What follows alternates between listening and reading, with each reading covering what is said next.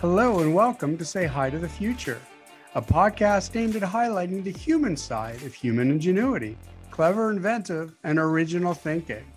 My name is Ken Tencer, curator of Say Hi to the Future and CEO of Spyder Works, a leading business consultancy for mid market organizations and entrepreneurs globally. With me today is Amy Wu, an award winning writer for the women's ag and ag tech movement. She is an entrepreneur and storyteller, bridging the action in the field with the digital advances in the office and laboratory. Amy is also the founder and creator of From Farms to Incubators, a multimedia platform that uses documentary, video, photography, and the written word to tell the stories of women leaders and innovators in ag tech. Like this video if you enjoy our show and subscribe to our channel. Leave us a comment with who we should interview next. Thank you for tuning in, and I hope you enjoy the show. Amy, welcome to Say Hi to the Future.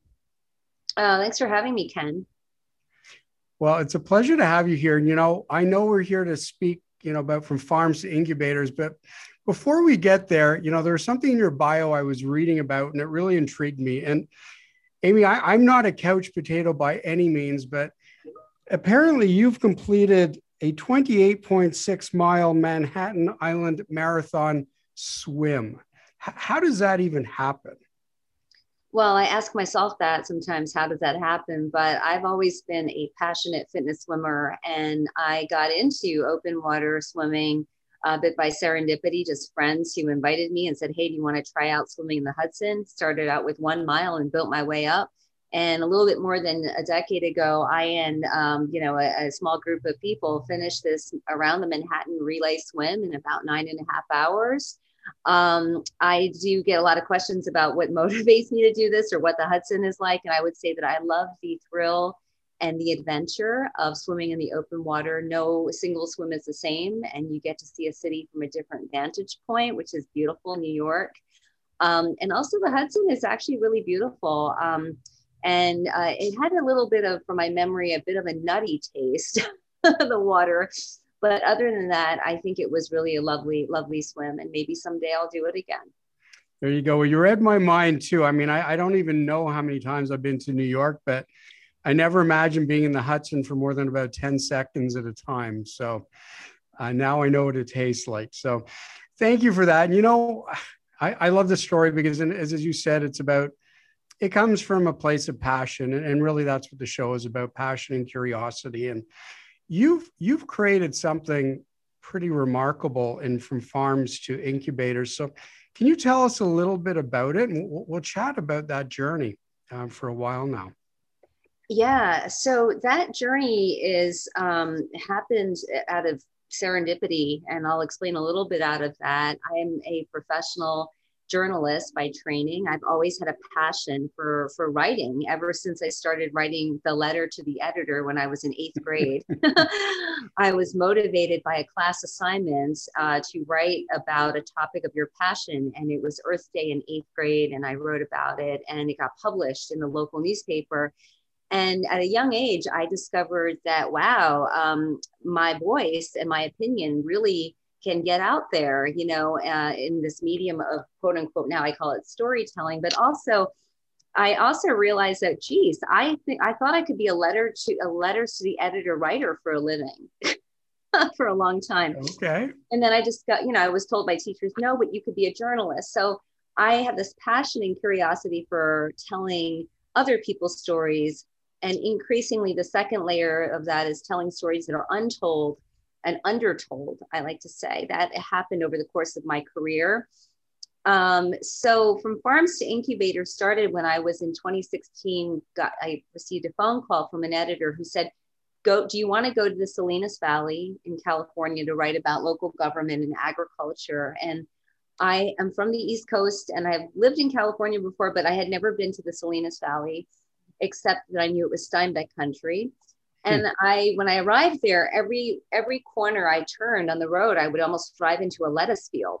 It was thousands upon thousands of acres of leafy greens, and I would see silhouettes of, of field workers working in them. And being a, an avid consumer and somebody who almost goes to the grocery store market daily, because I just love it. I was like, oh, wow, the connection of how the food is grown, who's growing it, to how it ends up in my plate rang this rang a bell.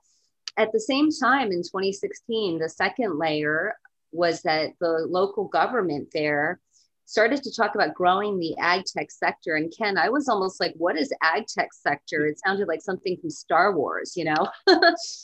so yeah. I, I, I, soon learned that um, it's an extension of, of traditional agriculture. It is any innovation that helps farmers grow smarter, more efficiently, help them save money, help them tackle a lot of the threats under climate change, water shortage, land shortage, soil depletion.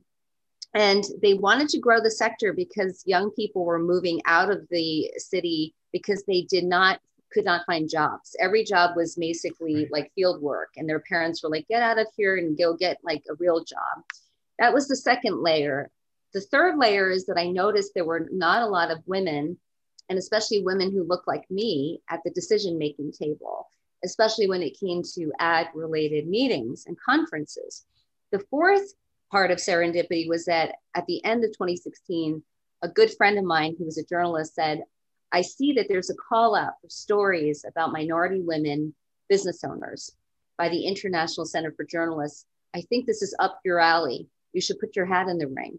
So I did. I said, let me do a short documentary and a series of stories about minority women entrepreneurs in ag tech. And then I got a call saying, Congratulations, we look forward to seeing your stories in your documentary in a couple of months. And I was like, Wow, this is exciting, except for I didn't have any women.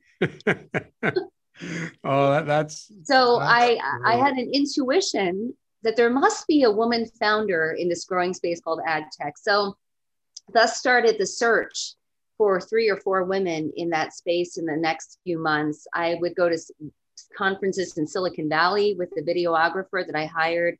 I would walk up to any woman, and the videographer and I would walk up to any woman and just say, Hi, my name is Amy Wu.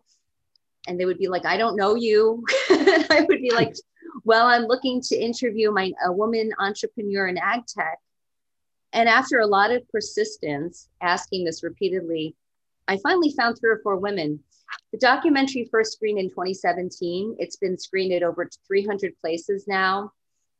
I did not expect it would screen at 300 places. The first time it screened was at uh, the Western Grower Center for Innovation and Technology, one of the biggest farming organizations in California. And there was a silence. The growers, the policymakers, everybody was quiet after this. And I thought it must be a terrible documentary. And I was almost thinking, what should I say? but then hands started to go up and people started to say i didn't know that there was this next generation of women creating innovations for farmers and i had invited all of the women in the documentary to come with me and they were sitting up there and they looked at each other and they said i didn't know that she existed and she existed can you connect us so i you know i, I said geez the film is a vehicle for discussion an important discussion about what is the role of women in agriculture? Why aren't their contributions and voices further being heard? What are their contributions in this fast growing space of ag tech? And especially, why is ag tech important? You know, especially as farmers struggle to feed what will be 10 billion of us by 2050. So that really started from farms to incubators. And I, um, I'm often asked them what happened after the documentary. Why did I continue with this story? usually a journalist just kind of goes from one story to the next. I mean, mission accomplished. But I got more and more phone calls and emails from people who were like, you really need to talk to this woman. She's got an amazing story. She launched an ag tech company. And it wasn't just in California, it was in the Midwest, it was in New York, it was in Brazil, it was in China, it was in Africa, it was like all over. Right. And in 2018, I said, there are so many inspiring stories that I want to document them and collect them in some way.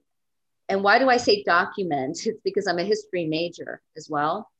And I strongly believe that if their voices were not told, nobody would tell their stories. And I secondly believe that why is it important to tell the story of women innovators in ag tech? It's because I'm hoping to inspire a new generation of young people and youth and women, especially to consider that there are a lot of opportunities in agriculture uh, not just tractors and overalls. It's not just tractors and overalls. Right. Everything from right. field to the lab to investment to innovation.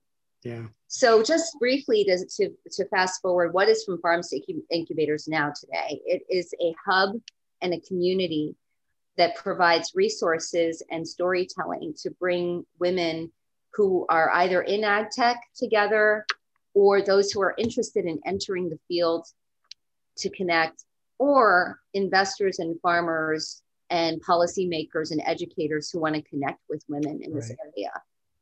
Well, you know, th- thank you for that, Amy. That's a an incredible overview, and there's so many things to to talk about there. And I, I want I want to go back almost to, to the beginning where you started about your first letter to the editor in grade eight. Um, I, I have three kids, and we'll see if they listen to the podcast.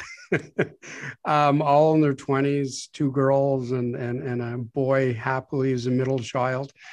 And, and my oldest is in choreography and dance and, and is very an outspoken advocate for, say, women's rights in dance and women's treatment in dance. And my youngest is actually working through a master's and wants to go for a PhD around human rights and was at the um, um, in the Hague at the criminal court for, uh, for one of her semesters. And I, I think that one of your messages, um, I think, well, to all people, but I, I think in particularly, I, I guess to the to, to women as you're telling it is, uh, you have a voice, you have a very strong voice. Um, everybody has a voice, and everybody has something important to say, and there's an opportunity to to say that and have it communicated and heard today. And and I, you know how, how did you like from grade eight till now you must have found a lot of challenges but then also a lot of really great moments of yeah I, I really do have a voice and i really can empower people yeah i think um, ken you're very astute because that is the real message of from farms to incubators um, ag tech is, is a platform actually for that. It's a vehicle. And I strongly have a passion for agriculture. And I also have become a backyard gardener and am very interested in growing myself. Um, but I also, on t- the big picture of it is really to inspire uh, folks to realize that the, everybody does have a voice and a story. And if you have a passion and a dream, um, you can go you can go past what we call the glass ceiling or the grass ceiling in agriculture right. and you can climb everest if you for agriculture is a great platform for that because traditionally um, it has been very male dominated. The farms have been passed from men you know men to their boys and so forth. Still male dominated but what i'm what the story here is that there is are new opportunities in to enter this. If even if you don't come from a family of plant farming even if you don't come from a background of agriculture which i don't if you have a passion and you have an idea and you have something to contribute you are certainly able to do so and you don't have to be necessarily um, interested in a career in farming to get the stories in from farms to incubators right it can be applied to almost every sector everybody has their own dream and something that they believe in. And I think it is very applicable. And the stories of these women are very inspirational. I think across the board, some of them moving across the country, um, you know, going past cultural norms and traditions and to different areas of entrepreneurship and, you know, also in farming when they come from cultures where people didn't do that, don't do that. I mean, right. being Asian American, you're still expected to go into the traditional routes of being a doctor or an engineer. And it's unusual for even when I started to be a journalist, a woman, to be in journalism as an Asian American when I first started. So um, that's very much so the case. And I see that, you know, in a lot of the talks that I'm doing now, I target colleges and universities and high schools. And in the recent tour that I did in California, I purposely chose to talk to classes at the colleges and universities because the message again is two messages. One is you don't have to be a farmer or in farming to go into this. There are a lot of skills that are needed for ag tech that go beyond traditional agriculture. A lot of them are in science, technology, engineering, and math. And there was a light bulb moment that went on for some of these young people like, oh, you mean there's a connection between STEM and, and agriculture? It's like, yes, you don't all have to go to Silicon Valley. so there there there are a lot of light bulb moments in that and also other um, folks who are just like i'm looking i have my own dream of doing this and this and this i don't want to go into agriculture but i read the stories and i'm inspired by them yeah yeah and, and when you talk about that and you talk about stem and you talk about ag tech and, and the future of farming but one of the things i didn't really know to be quite honest until i started prepping to, to talk to you i mean I think it's about what is it, one percent or so of the labor force now in, in farming, and, and as you said, we'll have nearly 10 billion people on the planet. I mean, uh, of all the industries that will need STEM driven thinking, tech driven thinking, um, this seems to be it. It is. It is. Um, it is very much so, and it's not just that I believe in this myself. I mean, it's reality. The amount of um, investment and research and interest in agri-food tech has grown tremendously because it begins with we all eat, and some of us love to eat. the reality also is that the population internationally is is growing, and where is the food going to come from? Who's growing it? Especially since the amount of uh, farmable land with the soil depletion is just the farmable land has decreased. Um, here in New York, where I'm based, it's become wetter and wetter every season. And in the West, in California, it's become more and more dry with the droughts and the wildfires. So, what are some of the new innovations and ways that are going to help farmers grow smarter? But also, just like how do we, how can we do that within metropolises, within cities? I mean, right. it also extends to um, aquaponics and vertical farming, you know, which has been going on for years as well. And um, it's not just what's being grown, it's the whole process. It's literally developing seeds, maybe that are more farmer friendly. Like, not when I say farmer friendly, it's not a seed that smiles at the farmer, but rather a seed that might be more um, disease resistant, need less water, all the way to tracking the food on the shelf um, I get really excited when I talk about blockchain because I used to think blockchain was just a cryptocurrency until you realize that a lot of the big retailers like Costco and Walmart and so forth um, have been using blockchain to track the food, all of the food they have from the field to the shelf when it comes to the safety. So if you've got a bag of lettuce that's gotten a lot of people sick, you can track it down to the field and to the row. Right. Yeah, I, mean that th- those are those are great insights, and and I love hearing about the future of it. And I love about I love the notion of the application of blockchain, and I also though what really I don't know if the the phrase is, is moves me or touches me is that we're applying technology to something um, important for everybody food food safety our health and wellness the, the other thing is we're, we're applying this technology to something that it's truly an emotional product. I mean, even when you described at the beginning, going to a field, I mean, and, and seeing whether it's corn or grain or, or, or, or whatever it is that's being farmed or, or somebody going to their backyard to a little patch of tomatoes, there, there's such an emotional attachment to food and to what it means to us that I, I think there's just an incredible extra layer in this story, if you will. Yeah, uh, there is that personal connection to food. I mean, we all have our favorite foods. We all have food is also attached to um, our culture, our history. You know, we all have memories of what are our favorite foods growing up maybe that our parents had, or it connects with our favorite holiday or certain memories. So, but seeing it, um, you know, in the beginning stages of it is kind of extraordinary because it's like, you know, going, growing up, I grew up in the suburbs and just north of the city. And I never had visited a farm until I was probably in my 20s. But growing up, I really thought that the food grew out of the shelves of the supermarket.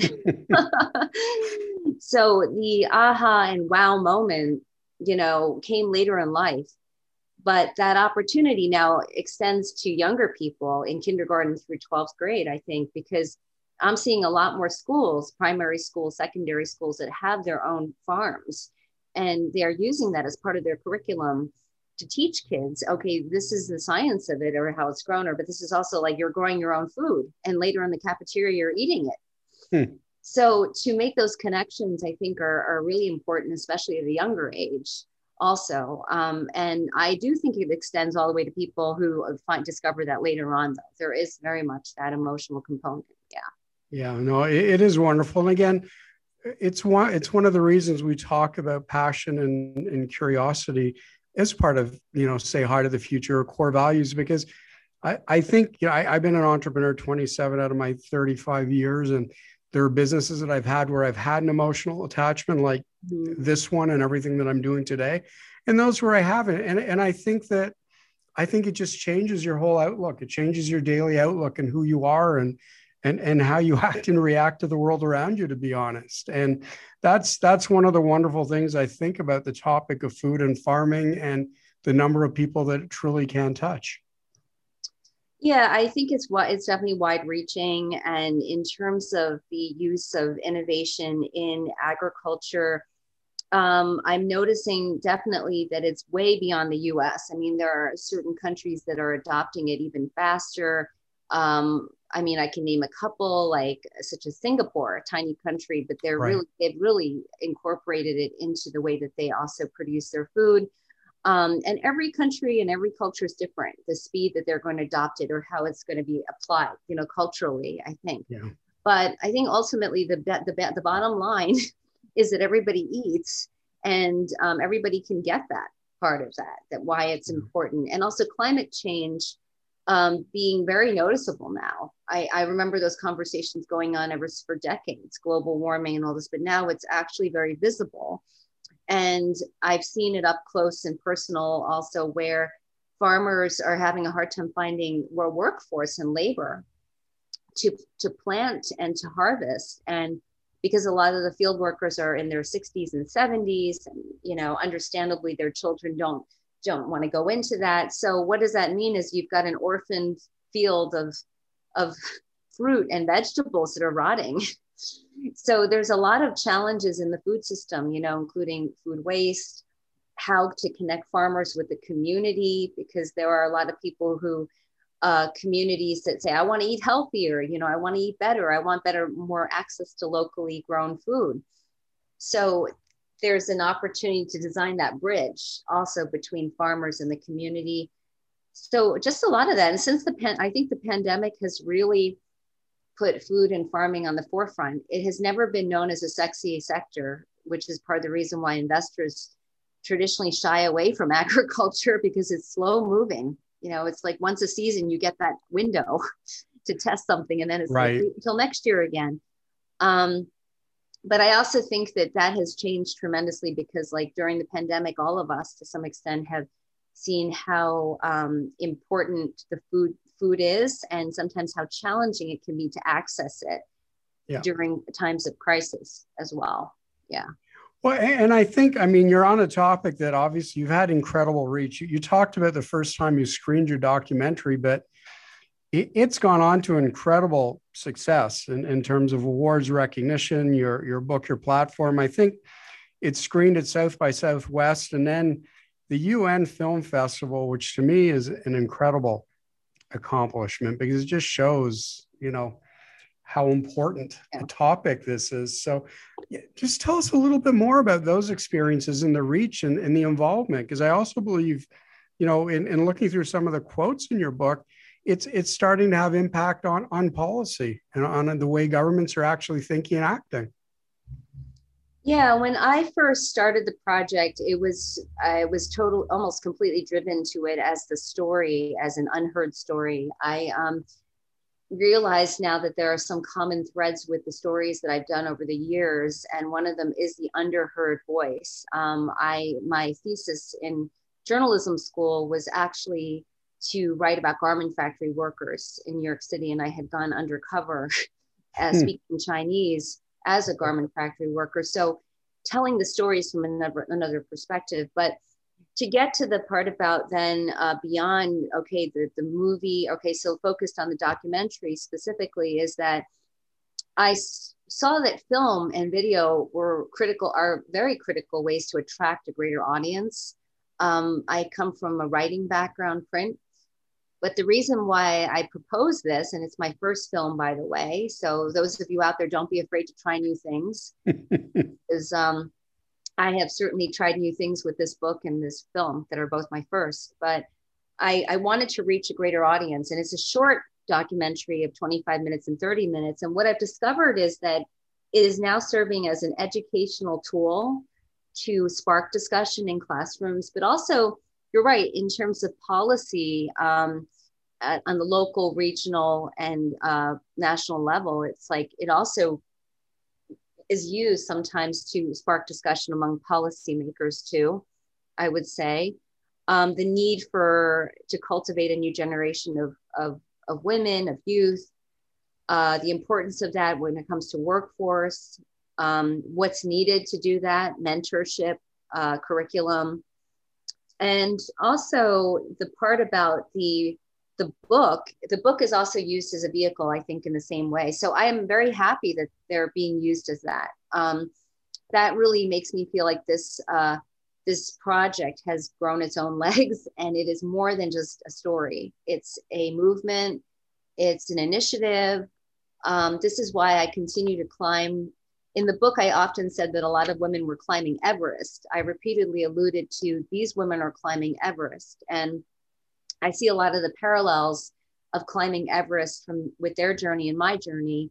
I also had challenges getting support on this project, whether it be the film, the book, whether it be just the entire initiative. I've had folks in the beginning ask me, well, ask me, why would people read about this or care about just women in ag tech? Isn't that such a small sector? Seems really niche.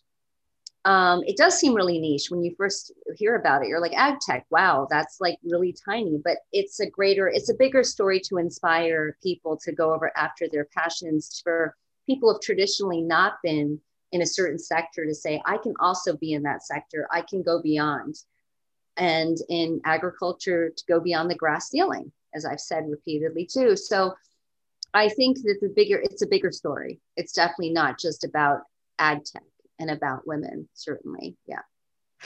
How do we then, how do we open the door? I mean, as I said, two, two of my children are, are female and they're in their 20s. And how do we continue to open the door? Um, how do we break that ceiling for the next generation? Because I, I unfortunately, I think in a lot of ways it, it still exists in, in so many industries, and um, it unfortunately exists. So, so what what would you say to to to, to people, to society, like that? How do we break this down finally? Well, I I think it's a huge, um, it's a big monster to break. But if you break it apart piece by piece, uh, there's a few areas that I think that are immediately uh, doable. Um, number one is the film and the book introduce women and say, here are women in ag tech who are innovators. The second phase of this is now, okay, the objective is more women should be at the table. More women should be in ag tech and should be at the decision making level. So, how do we do that? There's resources and tools that are needed. So, under the big picture of resources and tools, uh, from farms to incubators that's me and also I, I love collaborating with other women with the same passion or other people um, with the same passion is to create the tools and the resources that are needed for young women to be introduced. If i'm a young woman in college even younger and i say oh wow i watched this movie. I'm really interested in maybe exploring careers in this. What do i do so, a couple of things is I would give a, a few pieces of advice and then I'm going to turn to resources. I would say, don't be afraid of asking questions. Ask questions. There is no dumb question. Um, teachers, uh, uh, and you know, within that, hopefully some mentors just go up to them and say, I am interested in this topic. Use me as a resource because a lot of the women that I've connected with are in the book have all told me I'm really hungry to give back to the next generation. I want to be a mentor. I want to be a speaker. How do I do that? So I see myself a bit as the as an as a plug, meaning I'm connecting folks who are interested in it with those who want to be speakers and mentors. I would say also that here in the US, we do have 4 H clubs and farming clubs. The good news, Ken, is that it's no longer just tractors and overalls. they are extending the curriculum and the events to STEM to innovation to entrepreneurship. So if you're a young person these days interested in ag tech, the good news is that it's really advancing. It's moved beyond just the traditional curriculum.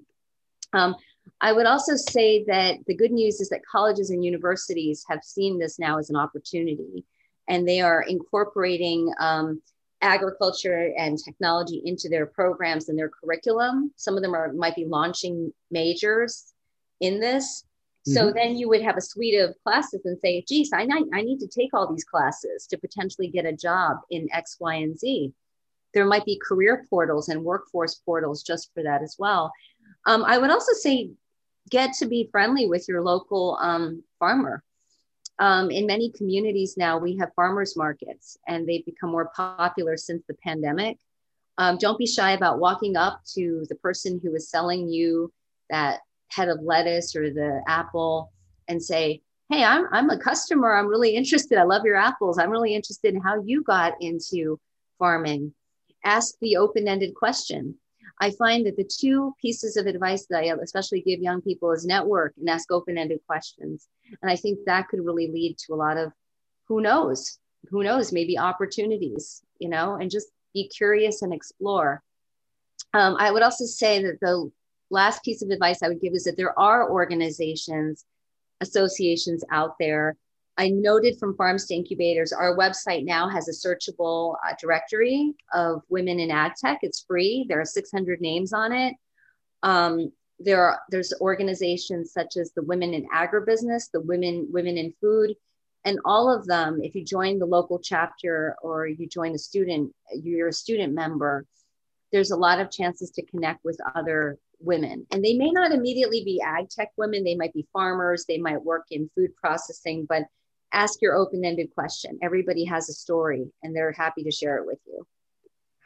Well, thank you for that. And Amy Wu, thank you so much. Um, you're the founder from Farms Incubators. It's been a wonderful discussion, not just about agriculture and, and ag tech and women in agriculture, but just uh, sort of a look forward and a look forward for youth and the things we need to do. And so thank you for being on the show. And mostly I'd like to thank you for writing that letter to the editor when you were uh, in grade eight, because that seems to have shaped your life and shaped a lot of our lives now in such a positive way.